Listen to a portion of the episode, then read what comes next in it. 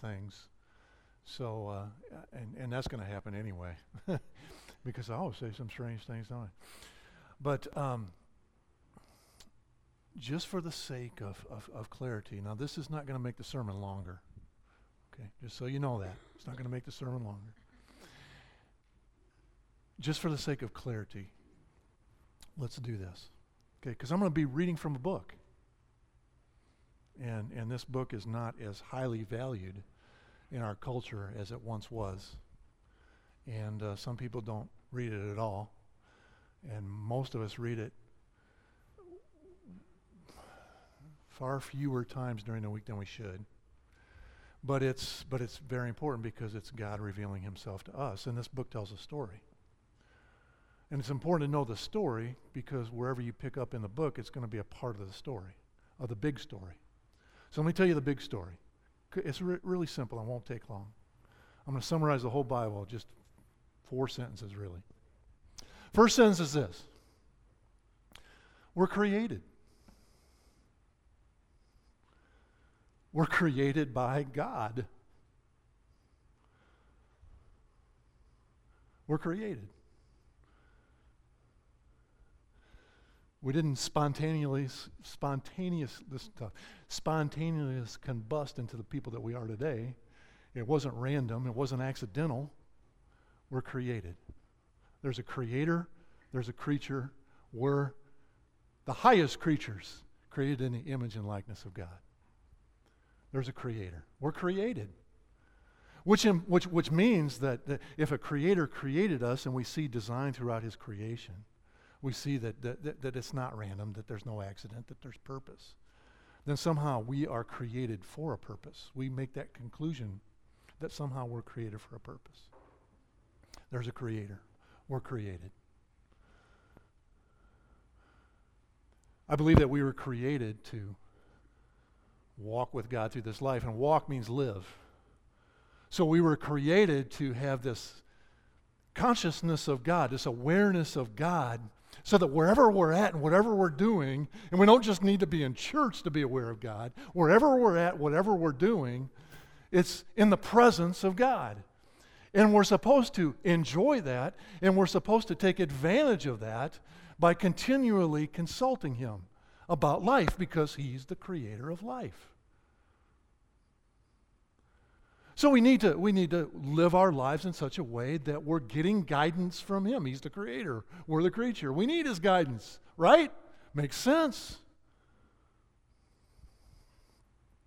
Well, I believe in Adam and Eve. Adam and Eve are mentioned in the Bible and in Adam and Eve's case, they just decided that they could do it better than God. So instead of trusting God, they trusted themselves and they tried to do this thing independently of God. And when they did, God had to condemn that action and judge them. And he expelled them, exiled them from the very special place that he had created for them. And they lost. They lost, they lost what God created us for in the first place, which was intimacy, intimacy with him. To be able to live our lives with him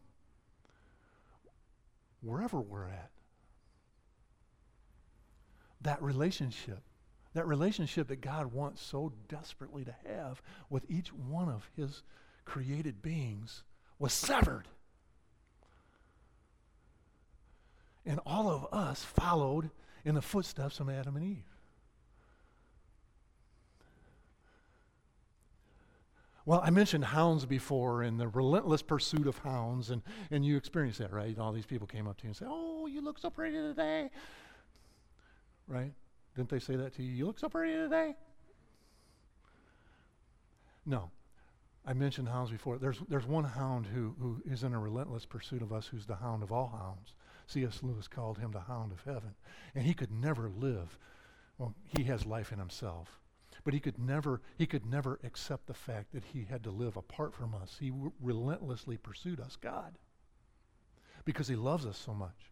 Relentlessly pursued us. That's, that's another part of this story. He pursued us. He had to do something about the rupture There was a rupture that took place, and he had to do something about that. He had to do something about the brokenness. And we live in a broken world. We live as flawed beings in a fallen world. And you guys know what I'm talking about. You know what I'm talking about because it doesn't always work out. Life does not always work out like you want it to, right? If it did, that boy you're looking at that you want so desperately to get beyond texting with, you know? You know what I'm saying? I understand this. I got teenagers that you want to, you want to get beyond texting, right? You want to get beyond talking. That would be easy, but it's not, is it? It's not easy because this boy doesn't always do what you want him to do, and that's probably good. We live in a broken world, and a brokenness, that's how it shows up in your life. The way it shows up in my life is kind of similar. I mean, my wife wants me to do stuff that I just won't do. I mean, there's brokenness. There's just there's there's just not the there's not the the it's not perfect. It was designed to be, but it's not perfect. Things break down. So God wanted to, to, to fix all of this brokenness, and especially in regard to relationships, so that our broken relationship with Him could be fixed, our broken relationship with others could be fixed, and all this brokenness and this fallenness and this devastation could be corrected. So He had a plan. And His plan, now get this because Genesis 17 will make sense to you if you get this. His plan was to send a baby. Now remember that. And this baby became a young man. That young man lived a perfect life, and that young man did what we couldn't do for ourselves. He restored the relationship with God. But not only did he do that, he promises to restore us in this world to perfection. Someday he will come and restore everything back to its perfect state. And that's the story. We were created perfect with all the advantages in the world. We gave those up by making a very, very poor decision. And God promises to restore it all. And anywhere you turn in the Bible, it's talking about that part of the story. I mean, it's talking about one part of the story. Excuse me, it's talking about one part of that story. That story of paradise regained through the work of Jesus Christ, through the work of God, through his plan. Genesis 17. Genesis 17 is, is part of the story. It's early part of the story. Genesis is the first book of the Bible. It's an early part of Genesis, chapter 17. We're not even halfway through in Genesis. It's part of the story, okay? Now, now remember, God promised that, that He would take care of things. The way that He promised to do that was by sending a child. Okay? So the Old Testament, what the Old Testament does is this it prepares us for the coming of that child. So, in a sense, you could say that this passage that I'm going to read today is, is, is like the backstory to Christmas. It's like the backstory to Christmas. It's like the background for the Christmas story. Because God told us, He told us, now, now we're looking back at it. We're looking back at it they looked forward to it. And when we pick up the Bible here, they're looking forward to this child. We're looking back on this child, okay? So, the way that God prepared his people for this child, or prepared the world for this child, was by predicting it. Now, he predicted it through words, but he also predicted it through actions and through symbols and through types and, and, that, and examples and all kinds of things. So, that's where we're at in Genesis chapter 17. Now, another thing that God did parallel to this is, is he chose certain people along the way to be examples for us. Abraham is one of those choices that God made to be an example for us. We're to look at Abraham and we're to see his life and, and to examine his life as it's recorded in Scripture and to see the places where he failed, the places where he succeeded, and especially to see what God's trying to tell us through Abraham and through his life. Here's an example. If you look at Abraham, you start to see here's, here's what God wants from us. This is the kind of person God wants us to be. So Abraham, Abraham and his wife Sarah, Abraham and his wife Sarah, Abraham, at the point that we pick up the story here in chapter 17, Abraham is 99 years old. 99 years old. How old? 99. Do 99 year old people have babies? Yes. In this case, Sarah is 90, 90 years old. Merle, can you imagine having a child at your age? No. For so many reasons, right? For so many reasons. Not just the physical, biological reasons, but also because it would be very difficult to raise a kid today, wouldn't it? It was hard enough before. This story, bottom line, and then we'll try to we'll try to we'll try to build on that, try to flesh it out. Bottom line, this story is about a miracle baby. And it's a story that, that points us toward, toward that part of the great story that's so important a miracle baby.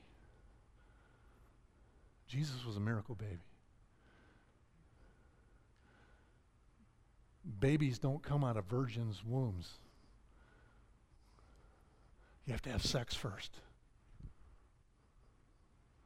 A seed has to be planted.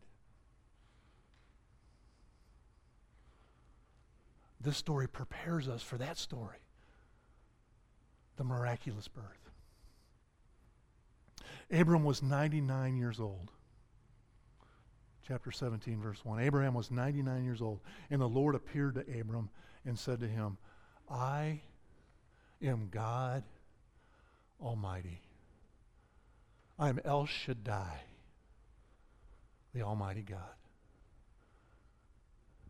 No, there's a reason that God identifies himself in that way.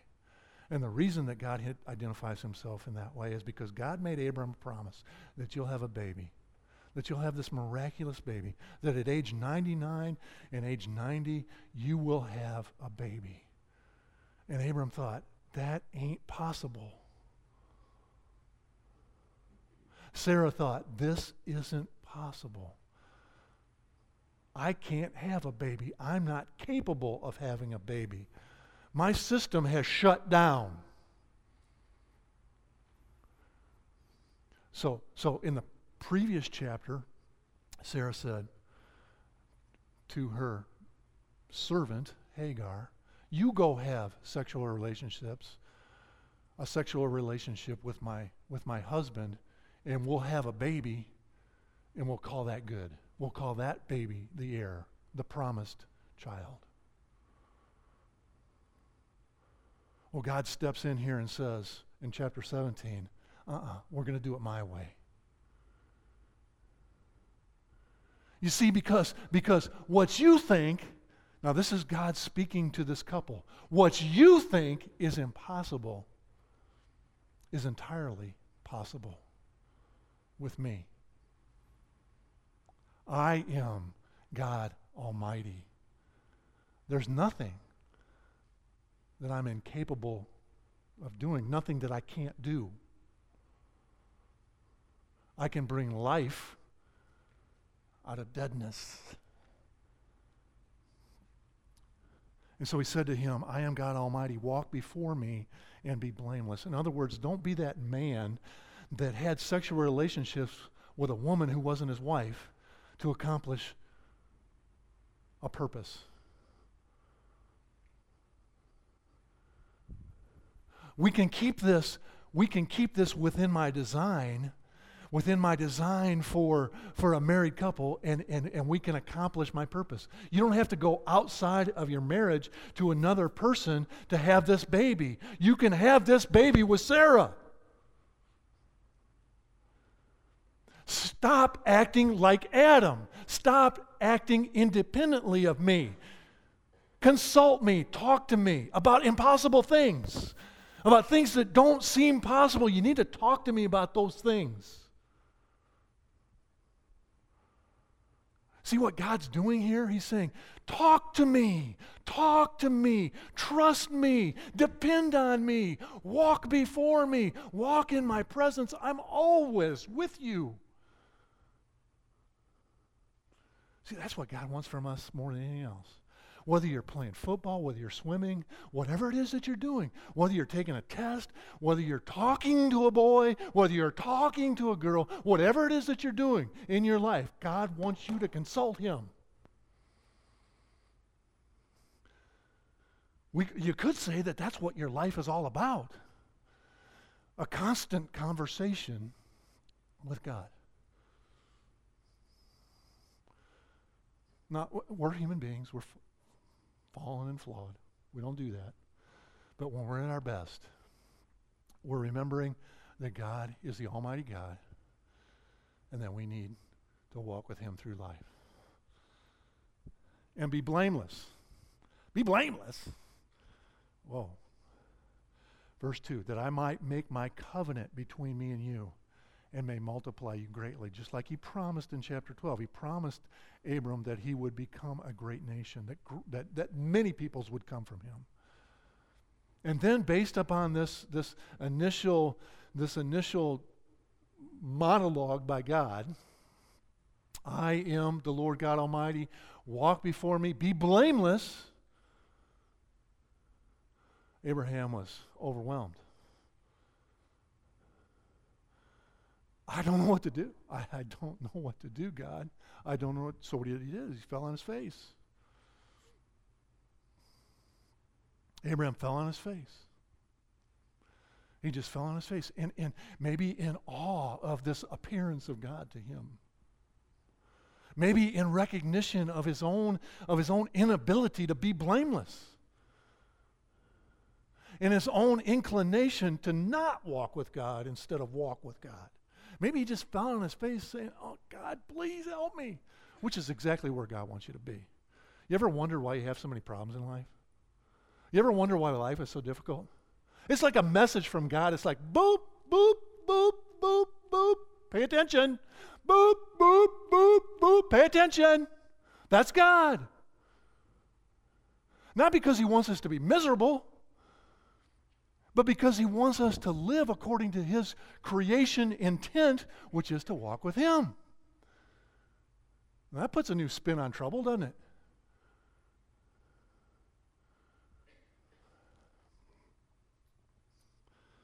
Behold, we have behold my covenant is with you now covenant that's a that's a difficult word but but think of it this way think of it this way what god is doing with abraham here is this he's saying abraham we need to have a relationship, we need to have a friendship. Covenant is the tool for that. Covenant is the mechanism for that. And by means of the covenant, this is what I'm going to do. I'm going to promise you that I will always be with you, that I will take care of you, that I will fulfill my promises to you. Therefore, we will be in covenant. We, will, we have this arrangement. And when God makes a promise, what do you know about God and promises? Ellie, what do you know about God and promises? He keeps his promises. And he's able to keep his promises because he's God. And if he didn't keep his promises, he wouldn't be God. So he's entering into this incredible relationship with Abraham in which he commits himself to Abram. He commits himself to him. I promise you that these things will take place in your life. That's an amazing thing. But it's an amazing thing that's true of us as well. because Jesus Christ has made similar promises to us. And we can have that kind of friendship with God.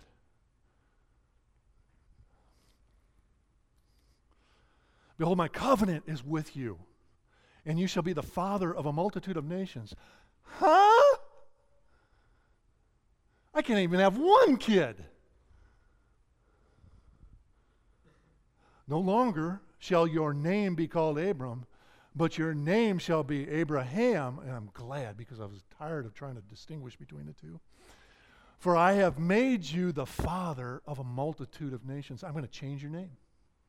Now to us that I, I you know th- to us that doesn't doesn't have much cultural significance. Okay, to us that's kind of an inconvenience. Here it's just it's incredible. It's incredible. What's happening here culturally is incredible. I'm going to change your name. From now on, your identity is going to be this. You're going to be the father of a multitude of nations. And for Abraham, that's true not only in a biological sense, in a physical sense. Not only is he going to have a, a flourishing family tree, but I don't know if you've ever heard this song or not. Some of you have. Father Abraham had many sons. Many sons had Father Abraham. I am one of them, and so are you. Now, that's not biological. I'm not Jewish.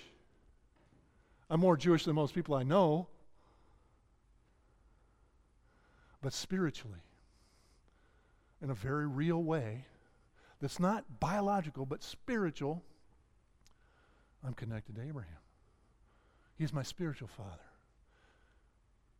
He's the one who, who, who is the prototype in the Old Testament of faith, believing that God can do the impossible.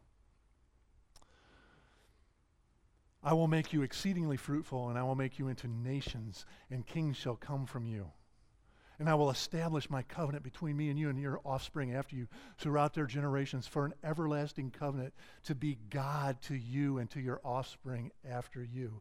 In other words, Abraham, you're going to have lots of kids, and these kids eventually are going to be organized into a nation, and that nation will be my people. They'll be my people. And I will give to you and to your offspring after you the land of your sojournings, all the land of Canaan for an everlasting possession, and I will be their God. And I'd love to be able to explain all this, but it would take us the rest of the day, and we don't have that much time. And God said to Abraham, As for you, you shall keep my covenant, you and your offspring after you throughout their generations. This is my covenant, which you shall keep. And here's where it starts getting gross. It starts getting really gross. And guys, it starts getting a little painful. I mean, if you think about it, it gets a little painful.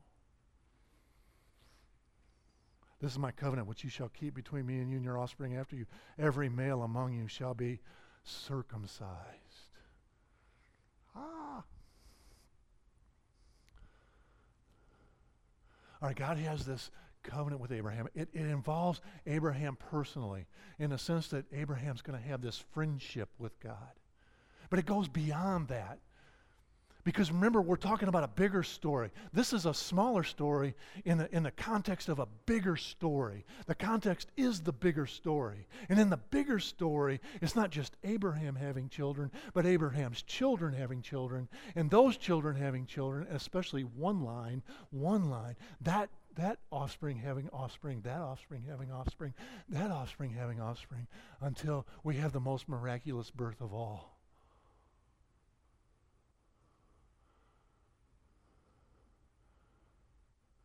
Jesus. Born of a virgin. So it's this, it's this story and then the bigger story. Abraham, you're going to have a child. You're going to have an impossible child. But this is just the beginning. And the reason this is significant is because of a passage in Genesis chapter 3 that talks about the dragon slayer.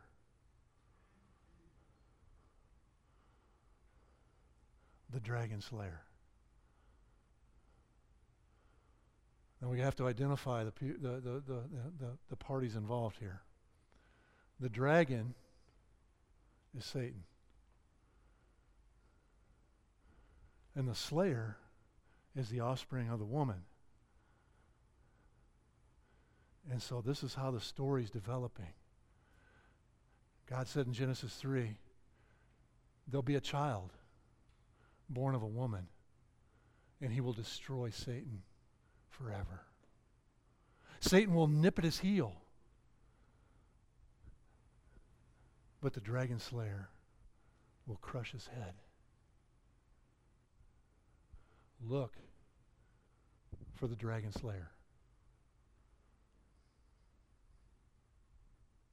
And for all, the, the, all these generations, prior to Abraham and after Abraham, until Matthew chapter 1, they're looking for this child.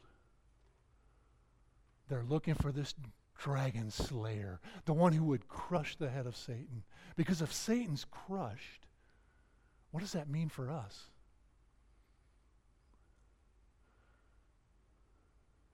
Well, if Satan's crushed, we don't have this, this, this, this evil, evil person, this, this devouring lion chomping at us. trying to destroy us. And make no mistake about it, there's evil in the world.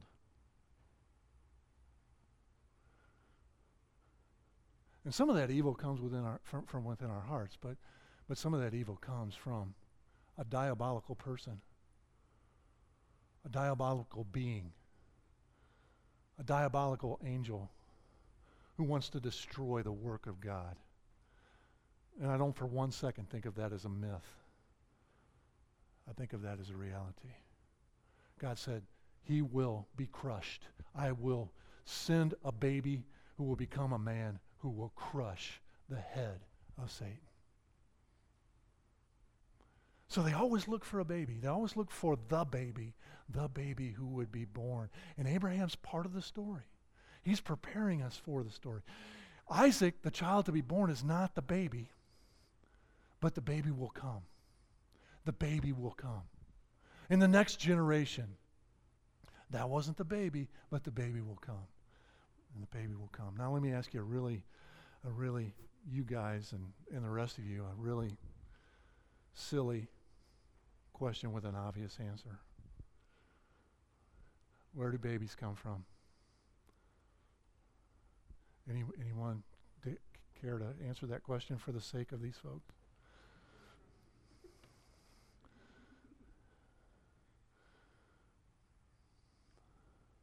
Now, I was getting a little bit of trouble here.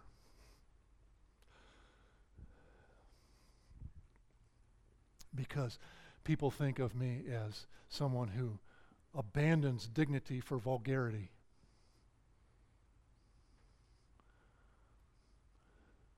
But let me just tell you that I didn't write it down. They're not my words. It's the Word of God. So let's all be grown up about it.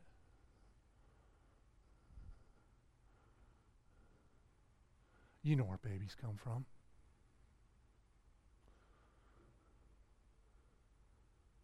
So God wanted to make sure that we would remember that fact because it was he himself who designed it. And he wanted us to make sure that we'd get it. So he said to Abraham, Cut off the foreskin of your penis.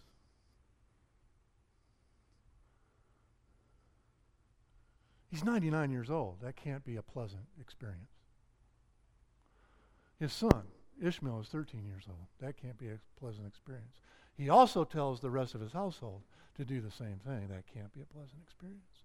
It's bloody, it's messy, it's gory, but it's the sign of the covenant. The sign of this agreement that God has with his people. Because that's where, that's how babies are produced.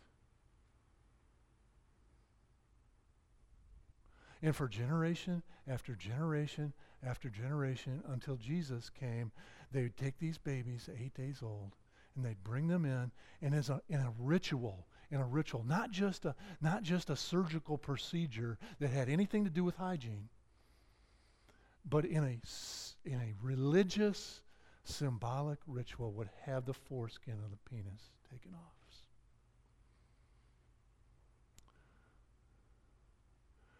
So that the people of Israel would always remember that organ belongs to me.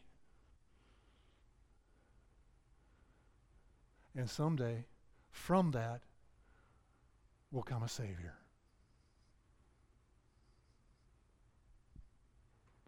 And aren't you glad, guys, that when the Savior came, Jesus, he was circumcised, and then circumcision became obsolete?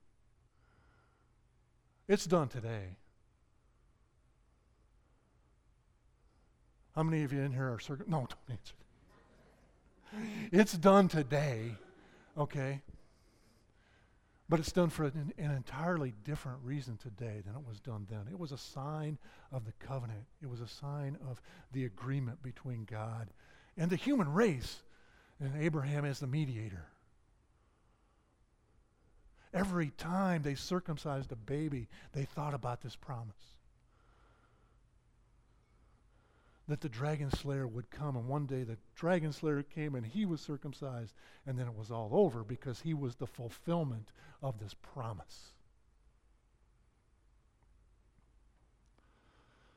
And we won't read the rest, I can summarize it.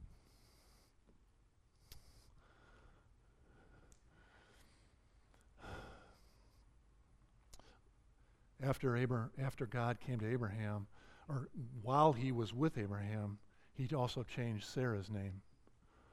And he changed Sarah's name to, to, from Sarah to princess. And he said, From Sarah will come, will come children as well. And especially that one child, that one promised child, Isaac. Laughter. By the way, when God said this to Abraham, he fell down on his face again. And this time he laughed. You know what the Hebrew word for laughter is? Isaac. You know why we named him Isaac? Because w- when he was when he was conceived in his mother's womb and Judy came to me and said, "I'm pregnant again." I laughed. Literally laughed. because we weren't supposed to have kids and we had four.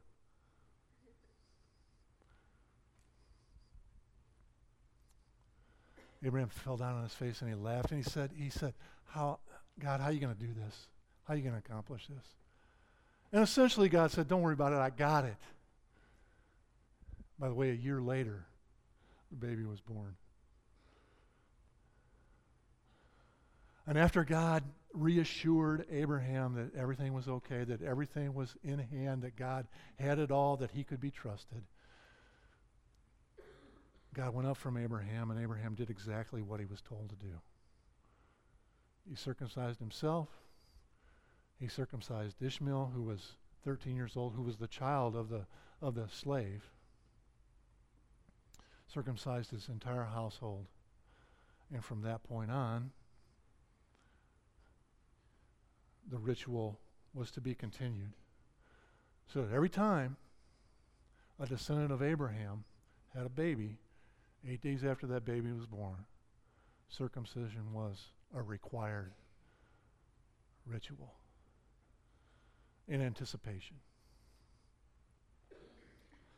I hope that makes sense. I hope I was able to make some sense of that for you. Okay? Now we live in, in the age of fulfillment. The child has come. The one ch- child to fulfill the promise has come. That's Jesus. And he was born I- impossibly, like we talked about. And he lived. And he died. And he rose again. And before he did, he gave us a sign of the covenant. You see, because God's, God's all about, God's all about these agreements, these, these contractual, if you, for, for lack of a better word, these contractual agreements in which He promises that He's going to do stuff for us and that we have obligations as well. Well, his, his contractual obligation to us is to always be with us and to finish what he started.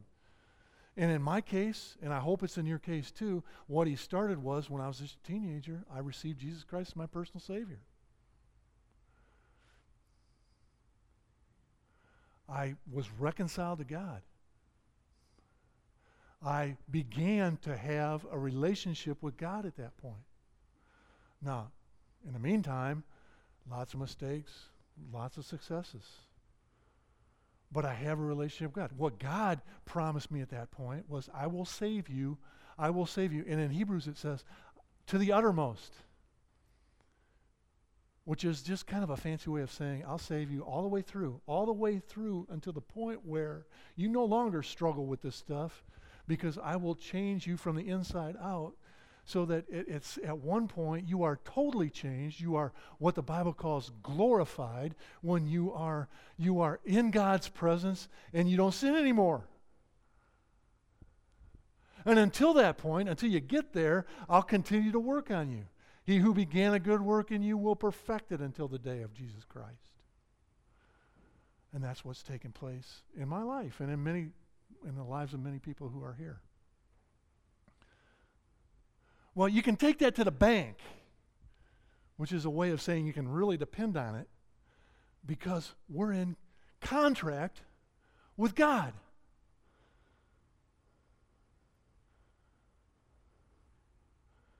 And here's how it works this represents his body, this represents his blood. Essentially it boils down to I will die for you. And he did. I will rise again. And I will give you life, eternal life. Because all that stood between us, all that blocked our relationship, has been taken care of. All that's blocked our relationship will be taken care of. And he did that and I will, I will save you now and forever. And until forever comes, do this. Aren't you glad, guys? We don't have to be circumcised. We can just do communion. Do this. Celebrate my death, my burial, my resurrection.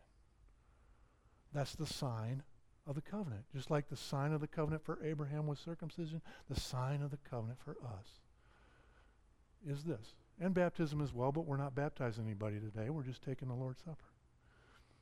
Okay?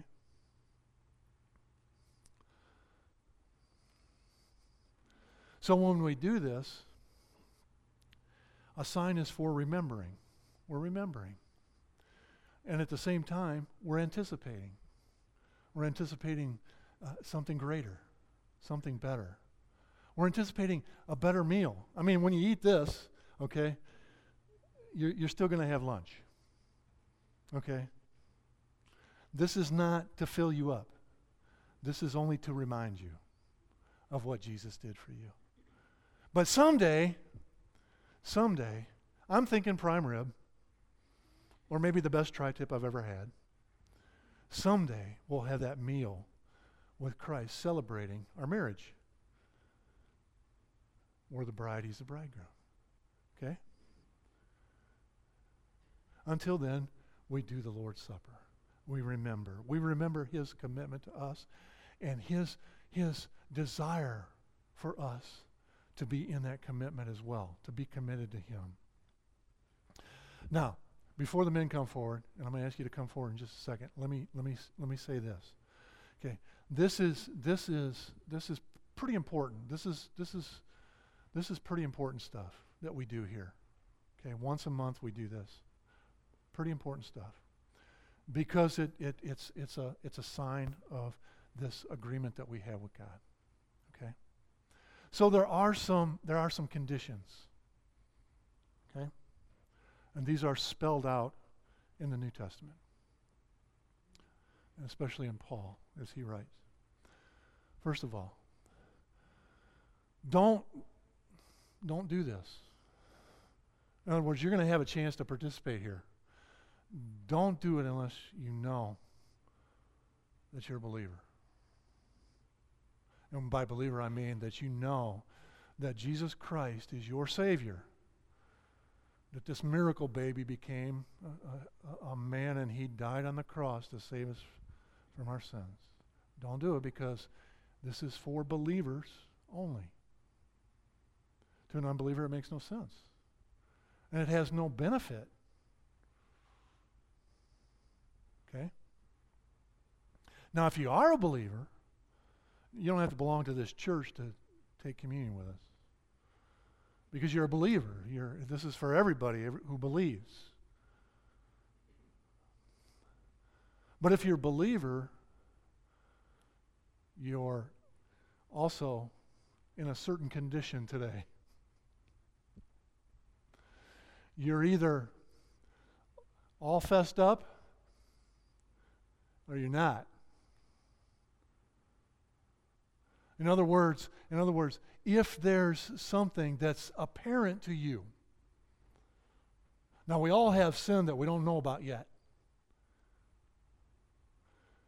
See, God sometimes just shines the light on our hearts and then we see the sin that we don't know about yet. But there are sins that you know about, that you that you're it's crystal clear.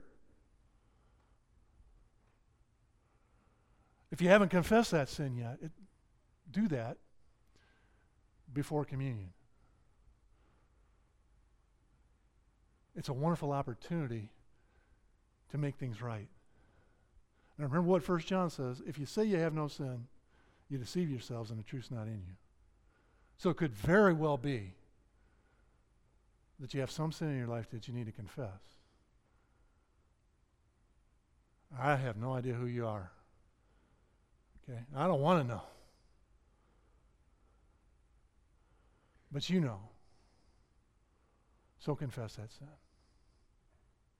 And then joyfully and gladly enjoy this communion service. Okay? Now, as I'm praying, if the guys would come forward, I'd appreciate that.